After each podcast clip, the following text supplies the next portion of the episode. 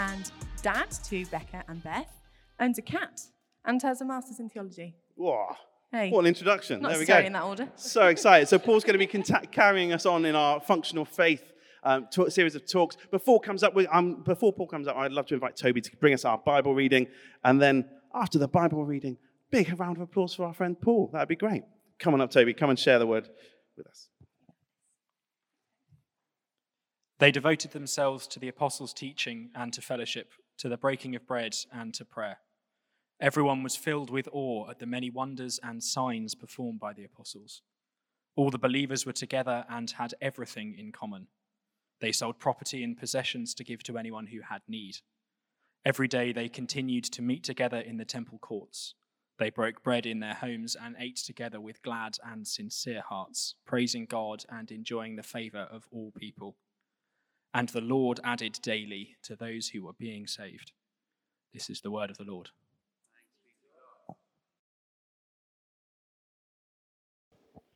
Thank you very much. Uh, good morning. As has already been said, my name's Paul, and I've been coming along to Bay Church with my wife Ellie and our two children, Becca and Bethany, since just after Christmas. Now, I'm often across the car park in the mornings helping out with the amazing Bay kids on a Sunday morning. So Matt's encouraged me to do a quick intro before we crack on with our series, Functional Faith. So, uh, what can I tell you? Well, my Facebook profile would tell you that first and foremost, I love Jesus. Um, I also love board games. I'm a big rugby and football fan, and I play table tennis competitively. Uh, well, okay, I, I play everything competitively, actually, if you know me. And, um, and for the last seven years before this one, I've been working as a children's minister. So, this is our second Sunday in our series, Functional Faith. And this morning, we're looking at relationships. What does the Bible tell us about relationships? And how can we live out those relationships well? And the passage I want us to dive a little deeper to in, in this morning is this passage in Acts 2 42 to 47. In these few short verses, we get a glimpse of what relationship looked like for the early church. In terms of the bigger story, here's where we're at Jesus has come into our world and he's died on the cross and risen again to rescue us and to mend our relationship with God. And at this point in the story, Jesus has, has returned to heaven but left his disciples with pretty weighty instructions. Their job now is to spread throughout the whole world the good news about Jesus, to live out this hope and joy and new beginning in everything they do. So, how do the first disciples set about this task? Well, we find out in Acts 2 42 to 47. The disciples begin to spread the good news, and they do so through three key relationships. The theologian John Walton describes these relationships like this John says if we want to see the church grow, if we want to see our community transformed, if we want to see people getting to know Jesus, we need to get three relationships right. What are they? They're our relationship with God, our relationship with each other, and our relationship with the community, the people in our lives that we meet day by day. And conversely, if the community isn't changing, if the church isn't growing, if people aren't getting to meet Jesus for the first time, there's probably a breakdown in one of those key relationships. It might be a breakdown with our relationship with God, a breakdown with our relationship with each other, or a breakdown with our relationship with the communities we move and work in. So, I want to quickly look at each one of these relationships with you this morning. And as this is functional faith, I'd like to give you two practical tips that I've personally found helpful in building each of these relationships up. So, here we go. Relationship number one our relationship with God.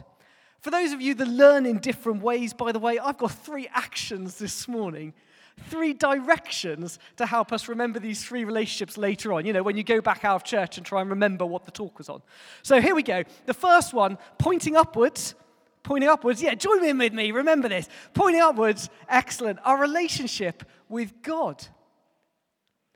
One of the things I love about following Jesus is that the God of the Bible, the God I believe in, is a God of relationship. Is there right at the very beginning. If we turn back to Genesis 1, we find that God makes the whole world in creation. Genesis 2, he makes Adam and Eve. And then creation, uh, Genesis 3, God's there. spending time with Adam and Eve, walking with them in the Garden of Eden. And this never changes right the way through the Bible. We find that even when sin gets in the way, God is desperate to be with, his, to be with us, to be with his people. That's why he's in the tent, the tabernacle, amongst the Israelites as they wander around the wilderness. God wants to be with us. And then, how does God finally rescue the world? Well, he comes himself in the person of Jesus. John 1 tells us so. John 1:14, God became flesh and made his dwelling, literally put up his tent among us. Our God is a God of relationship. So, as we think of functional faith, what practical tips can we learn this morning about a relationship with God? Well, my tip one is this make relationship a habit. Make relationship a habit. It's not rocket science that the relationships in the, the work in our lives are the ones that we put the effort into. When I first met Ellie, my wife, my timing was pretty shocking. I finally got around to asking her out three days before she left England to do a year abroad in Germany. And we had to make a decision really early on in our relationship about how seriously we were going to take it. And so every day I wrote Ellie a letter and she would write me one constantly. We write about everything from our deepest, darkest secrets to what we had for breakfast that morning. And um, by the time we got engaged, yep, just three months later, uh huh, it was a shock to everyone, especially I found out Ellie's parents, but not us. We'd put so much into our relationship, we knew each other inside out. We'd fallen in love. So maybe you've come to church for the first time this morning. Maybe you've come through the doors just checking out what's going on, and you haven't thought much about having a relationship with God yet. Maybe, maybe you've been a Jesus follower for a long time. You've come to church since you were a little kid. But this tip is the same for all of us. If there is a chance that the God who made the whole universe wants a relationship with me and you, isn't that worth putting time aside to?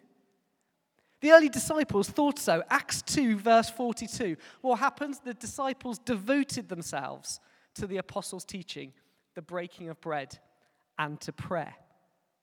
Tip one. Tip two find your own rhythm.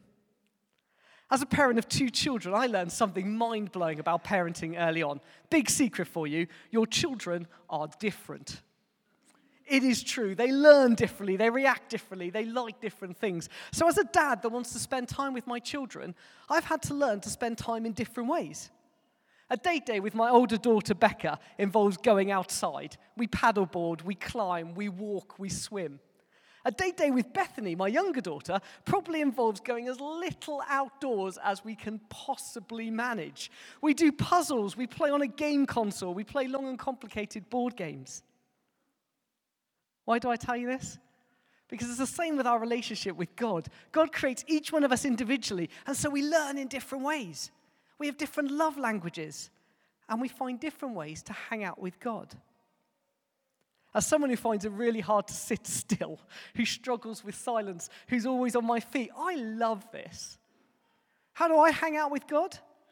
I go for a run and pray. I bounce on my feet. I do actions. I write and talk incessantly about God stuff. I go for a walk along the seafront. Now, I know other people who are the opposite. They find God in quiet or solitude, in stillness and contemplation. God creates others of us to find Him in music and song, in books and study. But just as I love to spend time with my children, whatever that looks like, let me encourage you that God loves to spend time with us, whatever that looks like. And so in Acts 2, we find all the way the early church spends time with God, teaching, communion, prayer, community work, eating, worship. Let's find our rhythms of relationship with God. So, the first key relationship of being good news is our relationship with God upward relationship. Our second relationship is a sideways relationship. Here we go. So, upwards relationship with God. Brilliant. With each other in the church. Let's look again at Acts 2 together, verse 46. Every day they continued to meet together in the temple courts. They broke bread in their homes and they ate together with glad and sincere hearts. I find it fascinating that right from the outset, the early disciples realized the importance of community, of supporting and building each other up. Let's remember, Jesus has just gone back to heaven, and the command is go out into the whole world and make disciples. Tell people the good news about me. And yet, the disciples haven't shot off individually in all directions, they value time together. Rob Parsons, bit of a hero of mine, director and founder for Care for the Family, once had this question in a radio interview. The interviewer thought he'd backed Rob into a bit of a corner about his faith, and so he challenges him. He says, So, Rob, would you admit that you use your faith and your church as a crutch to get you through the week? And Rob just looked at him and said, Absolutely. Because I don't believe God meant me to get through life without one. I don't believe God meant me to get through life without one.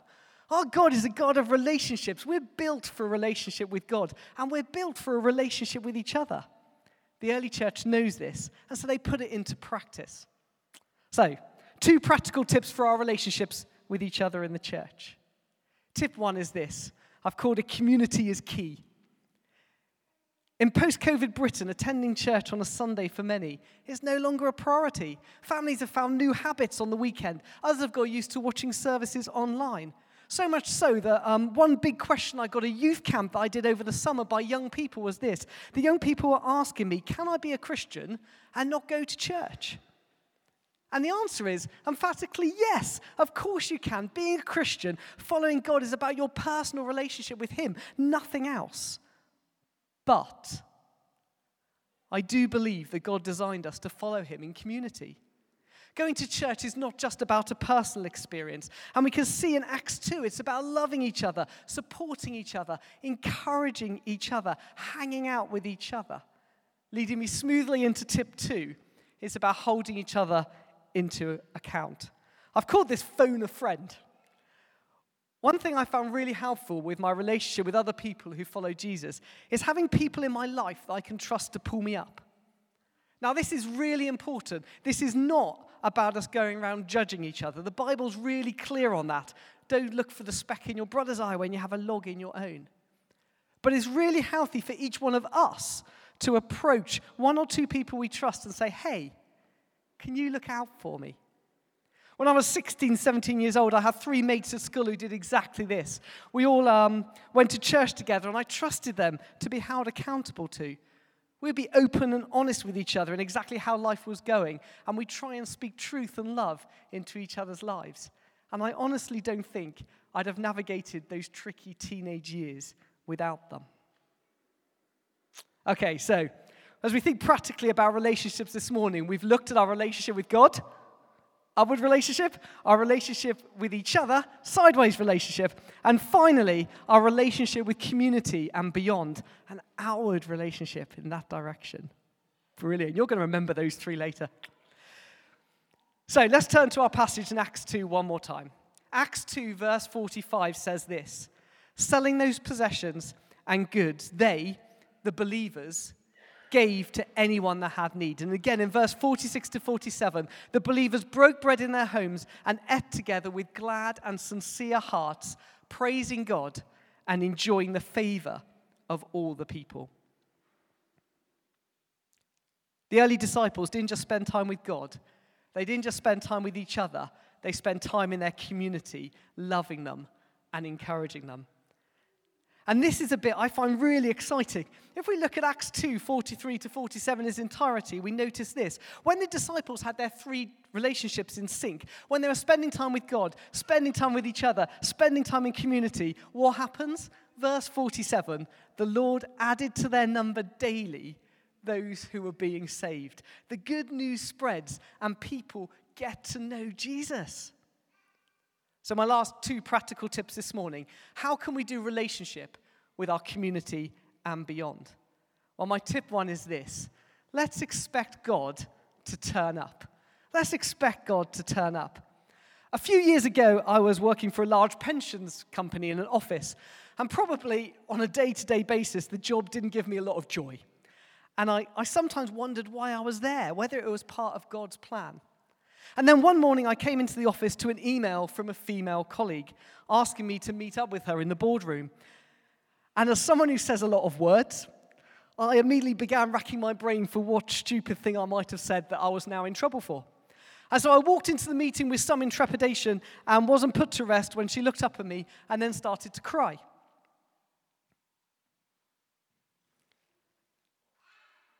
And at that point, she said this. She said that her son's best friend had been hit by a car on the way to school and had died aged eight years old. And that morning, her whole world had stopped making sense. Something had fallen apart. You're a Christian, she said to me. You come to church every day. You seem to have this joy and peace that makes you different. Can you pray for me? And so against all the odds, I found myself at 9:30 on a Sunday morning, a Thursday morning, sitting with this lady in a pensions boardroom and praying for her. For me, this whole thing seemed to come out the blue, but at the same time, I shouldn't have been surprised at all. It's right here in Acts 2. If we have a relationship with God, a relationship with each other, a relationship with our community around us, we begin to introduce people to Jesus. What happened to that colleague next? Do you know what? I, I don't know. I don't know the end to that story. I don't know her personal journey, which leads me to my final tip this morning, and it's this trust God's timing. The thing is, thankfully, it's not all about us. It's about God. Our job, so Jesus tells us, is to tell people the good news and introduce them to Jesus. That's it. Acts 2, verse 47. Did you spot the clue? The believers enjoyed the favor of all the people, and the Lord added to their number daily those who were being saved. God did it, not Paul or Ellie or Gareth or Matt. God. Our job is to love our community, to serve our community, to introduce our community to Jesus. And we're partnered by God through His Holy Spirit. So it's God's timing, not our timing. One final story. Many years ago, I, I, went to Cardiff University, many years ago. I went to Cardiff University studying English and religion, and the others on my course knew I was a Christian, and this one girl on my creative writing course was pretty vocal about exactly how she felt about this. And she turned into a good friend of mine, but she took every opportunity to tease me and challenge me about my faith. And we had quite tricky conversations over cups of tea and chocolate hobnobs, as you do at university. And after university, we said we'd uh, stay in touch, and inevitably we didn't. Uh, roll forward 10 years, and I got a message through Facebook from the same girl. Um, you can tell my age, by the way, because my social media app of choice is Facebook. Paul, she said, I've been looking to track you down. Something in our conversations got under my skin, and I ended up deciding to explore a bit more about this guy, Jesus. To cut a long story short, I found a church, and I finally ended up deciding to follow Jesus for myself. I've met him, and I know that he loves me. Sometimes we might never know what impact our day to day relationships have. And sometimes God, through His grace, gives us a window to the amazing plans that He has for our lives. But it's God's timing and not ours. Okay, so where do we land this this morning? Well, our vision here at Bay Church, we should know if you come along, is to see Jesus loved, the church alive, and society transformed in the Bay and beyond. A vision, unsurprisingly, laid right out there in Acts 2. You see, our role, our calling hasn't changed since the first church in Acts. We're tasked to share the good news of Jesus with the whole world. How does that happen? It happens when we spend time with God, when we, it happens when we build and encourage each other up in our faith, and it happens when we love the people in our lives and introduce them to Jesus. And we're called not to do this by ourselves, but to co partner God in this amazing adventure. So this morning, are you in? Are you up for it? Let's stand as a church and pray together now.